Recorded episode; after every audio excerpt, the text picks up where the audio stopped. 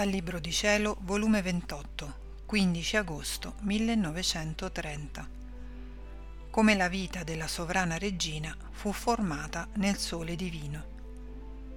Stavo pensando alla mia mamma celeste nell'atto quando fu assunta in cielo e offrivo i miei piccoli atti fatti nel fiat divino per darle i miei omaggi, le mie lodi a suo onore e gloria.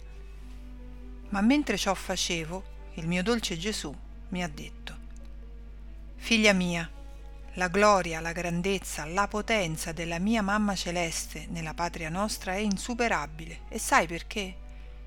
La sua vita in terra fu fatta nel nostro sole divino. Non uscì mai da dentro l'abitazione del suo creatore. Non conobbe altro che la nostra sola volontà. Non amò altro che i nostri interessi non chiese altro che la nostra gloria. Si può dire che formò il sole della sua vita nel sole del suo creatore.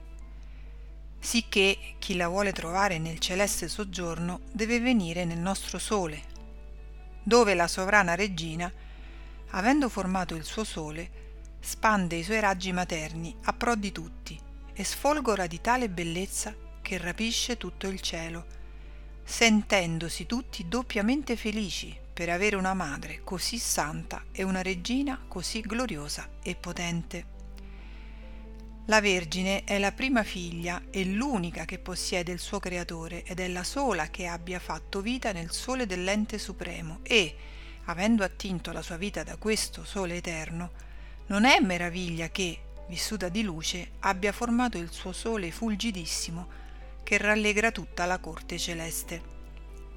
Proprio questo significa vivere nella mia divina volontà, vivere di luce e formare la sua vita nel nostro stesso sole.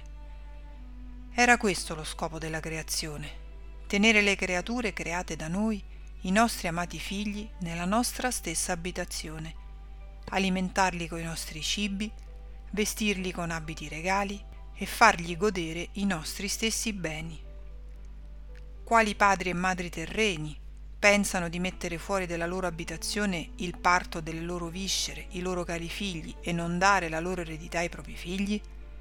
Credo nessuno, anzi, quanti sacrifici non fanno per rendere ricchi e felici i propri figli? Se a ciò aggiungono un padre terreno e una madre, molto più il Padre Celeste voleva e amava che i figli suoi restassero nella sua abitazione, per tenerli intorno a sé, per felicitarsi con essi e tenerli come corona delle sue mani creatrici.